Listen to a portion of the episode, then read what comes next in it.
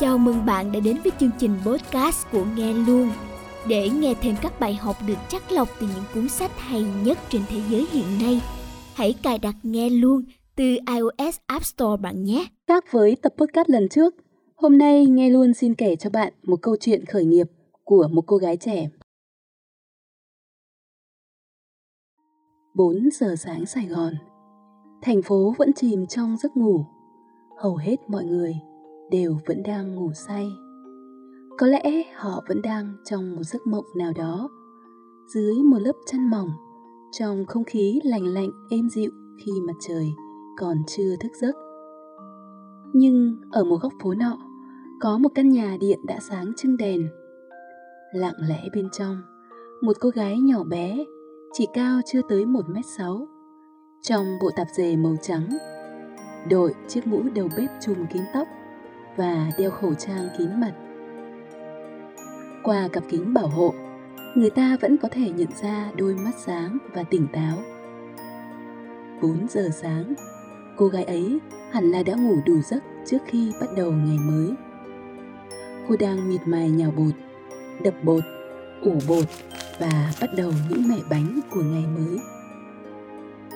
Bạn biết không, nếu buổi sáng sớm nào đó bạn thức dậy có lẽ là bởi vì chính mùi hương của bánh mới đã đánh thức bạn dậy.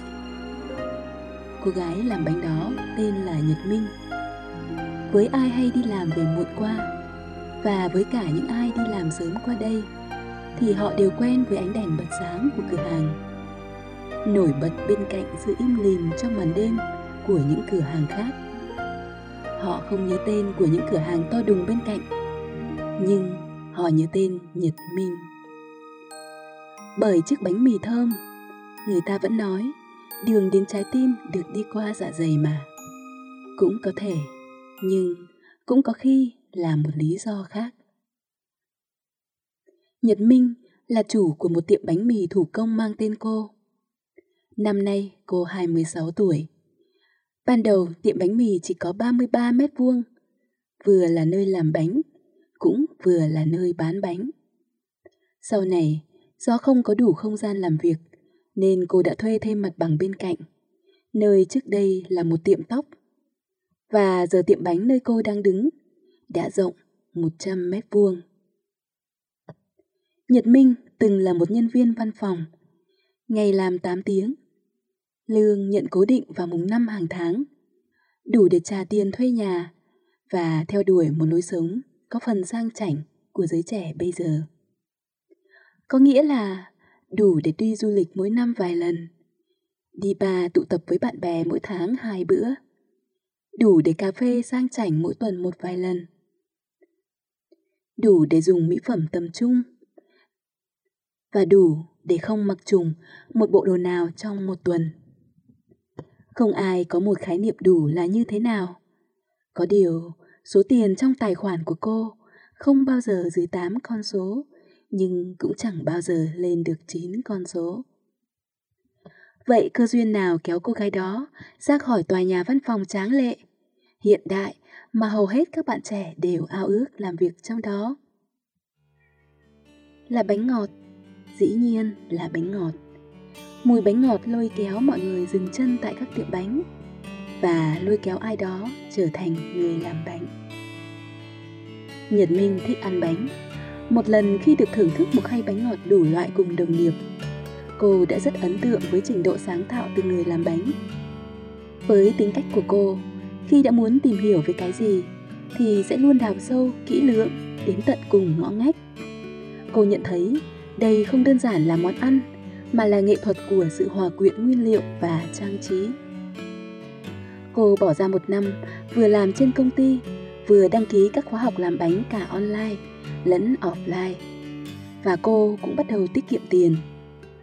Ngay khi cô cảm thấy mình đủ tự tin với những chiếc bánh ngon và đã có một số vốn trong tay, cô quyết định nghỉ việc để khởi nghiệp kinh doanh.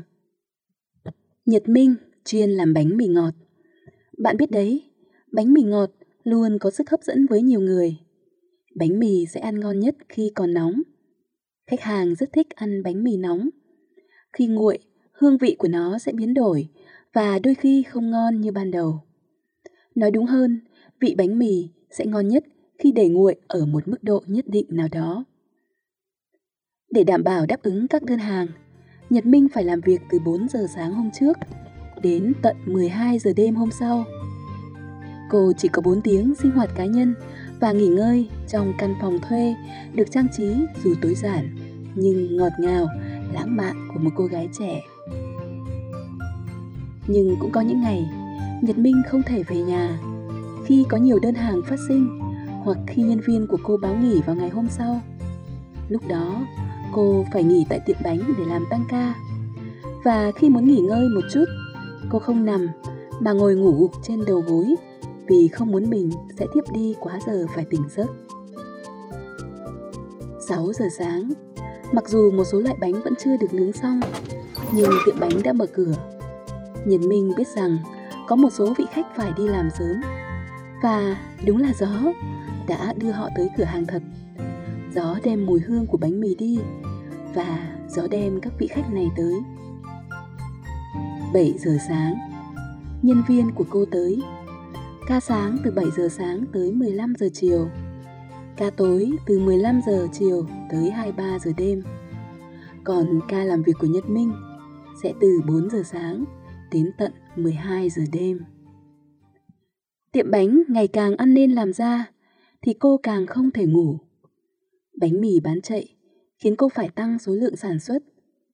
Khi tiền kiếm được nhiều lên thì cô cũng phải đa dạng hóa các loại sản phẩm sang nhiều loại bánh ngọt bơ kem đang được giới trẻ ưa chuộng bây giờ. Nhật Minh bắt đầu khởi nghiệp bằng lòng đam mê bánh ngọt và muốn sở hữu một cái gì đó của riêng mình. Nhưng động lực để khiến cô duy trì sự chăm chỉ như vậy không chỉ là sự đam mê. Ban đầu khi mở tiệm bánh mì, Nhật Minh không hề cho ba mẹ biết, bởi theo quan niệm của họ, làm công ăn lương vẫn là công việc ổn định nhất. Trước đây, anh trai Nhật Minh cũng đã từng từ bỏ ý định khởi nghiệp vì bố mẹ ngăn cản. Nên khi quyết định từ bỏ công việc tốt để theo đuổi ước mơ của mình, cô quyết định sẽ chỉ nói với bố mẹ khi đã thành công. Một lần, ba Nhật Minh đi lên thành phố về và nói với mẹ cô rằng có một tiệm bánh mới mở và thấy cô làm bánh hao hao giống con gái mình. Thực ra, Nhật Minh đã từng nói với mẹ về ý định mở một tiệm bánh, nhưng bà không nghĩ con gái mình lại biến ý tưởng đó thành sự thật nhanh như vậy. Về phía ba, cô không hề hé răng một lời nào, vì cô biết tính ba luôn phản ứng kịch liệt những gì ông cho là không đúng. Cuối cùng thì Nhật Minh cũng phải thú nhận. Trong những ngày về quê nghỉ lễ, ba mẹ thấy cô ngủ rất nhiều và phát hiện ra những lúc cô lén chạy ra ngoài cổng nhà để nghe điện thoại từ khách hàng. Và những lúc cô ngồi một mình thì dùng tay bóp đôi chân mỏi dư của mình vì những ngày đứng nhiều tiếng liền liên tục để làm bánh. Cuối cùng, ba mẹ Nhật Minh cũng đã biết cô tự mở tiệm bánh với một điều kiện làm việc khắc nghiệt. Sau khi khuyên nhủ không được, ông đã không nói với cô một lời nào trong vài tháng. Thực ra, ba mẹ không lo lắng cho công việc kinh doanh của Nhật Minh có tiến triển hay không, mà họ rất lo lắng về sức khỏe của con gái. Họ sợ rằng cô có thể bị đột quỵ bất cứ lúc nào với cường độ làm việc như vậy. Cũng có lúc cô nghĩ đến việc mình có thể bị đột quỵ, nhưng nhìn tiệm bánh phát triển hàng ngày khiến cô không còn sợ sệt gì nữa. Doanh thu hàng tháng đang ổn định, 300 triệu đồng và những tháng cao điểm lên tới 500 triệu đồng. Cô đã hòa vốn từ tháng trước và giờ là lúc cô bắt đầu có lãi. Cô quá bận rộn, thời gian rảnh chỉ đủ để cô đi kiếm chút gì đó để ăn và đi ngủ. Đã 6 tháng, cô đi cùng một đôi giày từ nhà đến tiệm bánh. Chưa bao giờ cô tận hưởng một giây phút nghỉ ngơi thực sự kể từ khi khởi nghiệp. Ngay cả một giấc ngủ ngon còn là điều xa xỉ thì cô không còn dám nghĩ đến điều gì khác nữa. Khi công việc kinh doanh đã khá ổn, Nhật Minh có thể thuê thêm người để phụ mình khi tiệm bánh mì được mở rộng. Những nhân viên trong tiệm bánh mì Nhật Minh đánh giá cô chủ của mình là một người nhỏ nhắn nhưng tính cách vô cùng mạnh mẽ. Cô có cường độ làm việc kinh khủng, sức khỏe ngang ngửa đàn ông. Nhân viên nhận xét rằng Tuy cô là một người có vẻ rất nghiêm khắc, Nhưng bên trong cô rất tốt bụng. Cô sẵn sàng bỏ thời gian ra hướng dẫn người khác làm bánh một cách tỉ mỉ. Cô mong muốn mọi chiếc bánh làm ra phải luôn có hương vị hoàn hảo. Bởi thế cô cũng yêu cầu nhân viên rất cao. Tiệm bánh đầu tiên của cô bây giờ đã có 4 nhân viên. Cô chủ nhỏ của chúng ta không còn phải tham gia trực tiếp quá nhiều như trước đây, mà chuyển qua việc điều hành. Khi quy mô tiệm bánh mở rộng hơn, công việc còn khó khăn hơn khi phải quản lý nhân viên theo đúng nghĩa cô chủ. Cô không chỉ luôn đảm bảo tất cả các nhân viên làm việc đúng trách nhiệm, để chất lượng bánh không được giảm sút, mà còn quan tâm đến từng người trong số họ. Những tưởng khi thuê nhân viên thì mọi thứ sẽ nhàn hơn, nhưng thực tế thì lại nảy sinh ra nhiều vấn đề về quản lý khác. Và cô vẫn chỉ có vài tiếng một ngày để ngủ. Thậm chí, Nhật Minh phải lựa chọn đi lại bằng Grab thay vì tự đi xe máy như bình thường. Khi ngồi trên xe, cô sẽ không phải chú tâm lái xe mà có thể tranh thủ làm việc hoặc nghe sách để trau dồi kiến thức. Quả là một cô gái tham công tiếc việc và ham học hỏi. Tiệm bánh của cô trước đây chỉ là một nơi sản xuất bánh mì. Khách hàng chỉ có một lựa chọn đến và mua về. Nhưng với mặt bằng 100 mét vuông như hiện giờ, Nhật Minh đã có thể đặt vài cái bàn xinh xắn để khách hàng có thể ngồi lại thưởng thức. Cô cũng bán thêm một ít cà phê và một số loại trà thảo mộc. Việc thiết kế lại kinh doanh khiến Nhật Minh tốn thêm gần 200 triệu đồng. Chủ yếu cho trang trí nội thất sao cho đẹp. Nhưng cô cảm thấy việc đầu tư là xứng đáng. Người trẻ, đặc biệt những phụ nữ văn phòng chưa lập gia đình, thích xem phim trên Netflix, thích hương bánh ngọt cùng cốc trà mát lạnh và một chỗ ngồi sạch sẽ, đẹp đẽ để thư giãn. Đôi khi là họ ngồi một mình, đôi khi ngồi tám chuyện. Và khi rời quán thì không quên mua một túi bánh ngọt, tặng người thân, người yêu hoặc chỉ để mang về phòng ngắm nghía hít hà. Nhiều lúc còn quên ăn trước khi nó hết hạn. Ở một góc của tiệm bánh, một cô gái bé nhỏ trong bộ đồ như bất kỳ nhân viên nào khác vẫn vừa làm việc, vừa quan sát tinh tế mỗi khách hàng của mình. Họ mang doanh thu đến cho Nhật Minh và đổi lại chiếc bánh ngọt của cô mang đến cho họ giá trị rất lớn về mặt cảm xúc. Rồi cửa hàng thứ hai ra đời, nằm ở một quận khác của thành phố. Nhật Minh quyết định thuê một mặt bằng nhỏ thay vì thuê luôn một chỗ rộng, bởi cô vẫn lo sợ nó chưa chắc đã thành công như tiệm ban đầu. Đó là một sự thận trọng cần thiết. Khi thương hiệu bánh mì của Nhật Minh đã có chỗ đứng nhất định trong lòng khách hàng, thì tiệm bánh mì thứ hai cũng sẽ có nhiều thuận lợi hơn. Vì tiệm bánh thứ nhất cũng vừa mới điểm hòa vốn, nên cô chưa dám mạnh tay bỏ tiền đầu tư các thiết bị làm bánh cho tiệm thứ hai. Thế nên tiệm thứ hai chỉ là nơi bán bánh mì. May mắn thay, doanh số ở tiệm thứ hai cũng khá tốt, nên không cần phải bù lỗ quá lâu. Cô bắt đầu mơ mộng đến chi nhánh thứ ba, thứ tư và hơn thế nữa. Vậy đã lúc nào tiệm bánh mì Nhật Minh trên bờ vực phá sản chưa? Câu trả lời luôn luôn là có. Khoảng thời gian đầu luôn là khó khăn nhất. Ở thời điểm đó, có những ngày doanh thu chỉ có một triệu đồng. Quá áp lực và chán nản, có lúc Nhật Minh đã nghĩ tới việc bỏ cuộc. Nhưng tình yêu với bánh mì khiến cô tiếp tục. Không phải chỉ vì tình yêu. Mọi người thường bắt đầu một sự nghiệp gì đó vì tình yêu. Yêu thứ mình muốn làm và yêu tiền. Nhưng khi gặp khó khăn, sức mạnh lớn nhất kéo họ đi tiếp có thể không chỉ là tình yêu nữa, mà là sự gan góc và cả nỗi sợ. Quay đầu không thấy bờ, vậy nên họ lựa chọn bơi tiếp. Thực tế mà nói, thời điểm đó cô đã bỏ việc, đã dốc hết số vốn mình tiết kiệm được và vay mượn thêm từ bạn bè để theo đuổi ước mơ. Từ bỏ lúc này đâu phải dễ dàng gì. Và chính trong khoảng thời gian đầu đó, cô làm tất cả mọi việc từ mua nguyên liệu, nhào bột, nướng bánh, tiếp khách, bán hàng, dọn dẹp. Quả là một sức lực phi thường.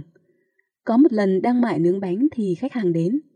Cô lại phải bỏ dở ra tiếp khách và cả một mẹ hàng chục bánh mì bên trong bị quá nhiệt nên cháy đen. Khi phát hiện ra thì đã quá muộn Cô ngồi khóc nức nở thật lâu, nhưng không có ông bụt nào hiện ra và hỏi vì sao con khóc cả. Cảm giác cô đơn tuyệt vọng tràn ngập. Hôm đó cô đã đóng cửa sớm đi về, vùi đầu vào gối ngủ để mong quên đi nỗi đau đó. Nhưng sáng hôm sau thức dậy, nghĩ đến những gì mình đã trải qua, cô đã tự nhủ. Mình không thể dừng lại như thế này được. Vậy chẳng phải bao công sức từ trước tới nay đổ sông đổ bể hết ư? Thế là, bằng nguồn động lực ấy, cô đã vượt qua và tiếp tục công việc của mình. Có vài lần bạn bè hỏi Nhật Minh rằng cô có hối tiếc về việc đã khởi nghiệp tiệm bánh mì không? Cô không trả lời thẳng câu đó mà nói rằng Tôi đã quyết định đúng đắn khi không từ bỏ công việc kinh doanh này. Người tinh ý có thể nhận ra cô gái nhỏ này đã phải dũng cảm trong những quyết định của mình như thế nào. Cô yêu cảm giác được vào bếp, được vật lộn với những bao bột mì nặng trịch và đống gia vị. Cô yêu sự lấm lem của lao động. Cô thích cảm giác được trộn các loại phụ gia, bánh mứt, trái cây để tạo ra các loại bánh mới. Khi đã có nhiều người phụ giúp, cô chuyên tâm hơn vào việc nghiên cứu các loại bánh mì mới. Cảm giác pha trộn các loại nguyên liệu và cuối cùng cho ra một mẻ bánh mì ngon, khác lạ, luôn tạo ra điều phấn khích tuyệt vời, không gì sánh nổi. Nhưng nếu chỉ yêu bánh mì, thì cô cũng chỉ cần làm những chiếc bánh thơm ngon cho gia đình của mình. Đâu cần phải mở một tiệm bánh. Nhật Minh không chỉ yêu làm bánh, cô còn muốn làm giàu. Và đó là lý do cô chọn khởi nghiệp với chính công việc mà cô yêu. Nhưng cuộc sống vốn dĩ không hoàn thiện nếu nó hoàn hảo. Nhóm lửa đã khó, giữ ngọn lửa cháy cũng còn khó hơn. Đang lúc tiệm bánh hoạt động tốt thì đại dịch Covid-19 tràn vào Sài Gòn. Hàng loạt hàng quán phải đóng cửa do yêu cầu giãn cách xã hội từ chính quyền. Một cú sốc khiến nhiều người không kịp trở tay, và với Nhật Minh thì cũng thế. Áp lực đè nặng đôi vai bé nhỏ của cô. Dù mạnh mẽ, dù dũng cảm đến mấy, thì Nhật Minh cũng chỉ là một cô gái trẻ mà thôi. Nhưng cô không ngồi than vãn. Vốn dĩ lâu rồi cô cũng không có thời gian mà than vãn với ai. Đa phần ở tuổi của cô, phụ nữ thường sẽ rủ người khác cùng góp vốn làm ăn để chia sẻ khó khăn và rủi ro. Nhưng Nhật Minh thì không. Cô cũng chưa có người yêu để có thể dựa vai mỗi khi mệt mỏi. Nên cô biết mình than vãn cũng không có ích gì.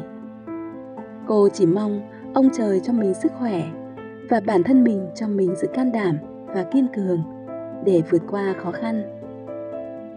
Cũng may, bánh mì vẫn là mặt hàng thiết yếu nên cô chuyển qua bán hàng online và lượng đơn hàng hàng ngày cũng tăng lên.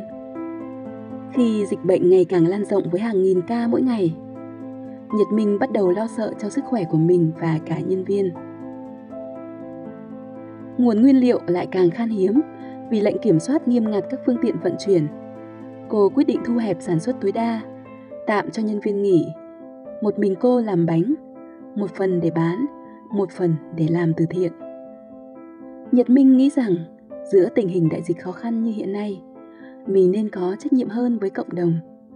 Và cô đã làm như thế.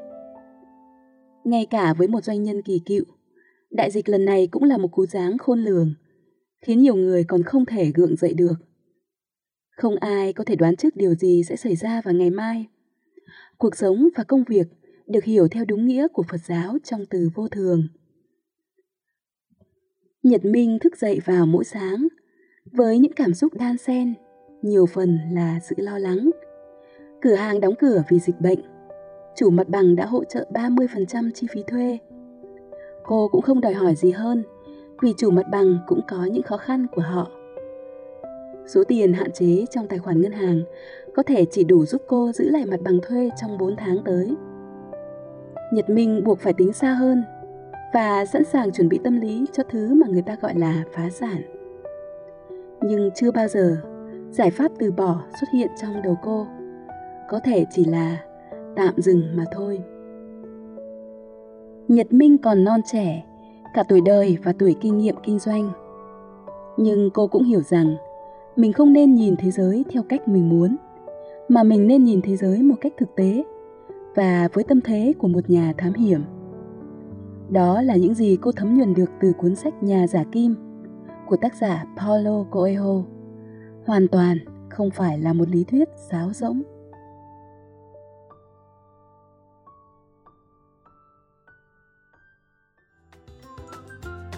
Cảm ơn các bạn đã nghe hết podcast này. Các bạn muốn chia sẻ ý tưởng hoặc muốn nghe luôn chia sẻ về chủ đề gì? Hãy comment bên dưới hoặc gửi email về địa chỉ admin com Chúc các bạn một ngày vui tươi và tràn đầy năng lượng.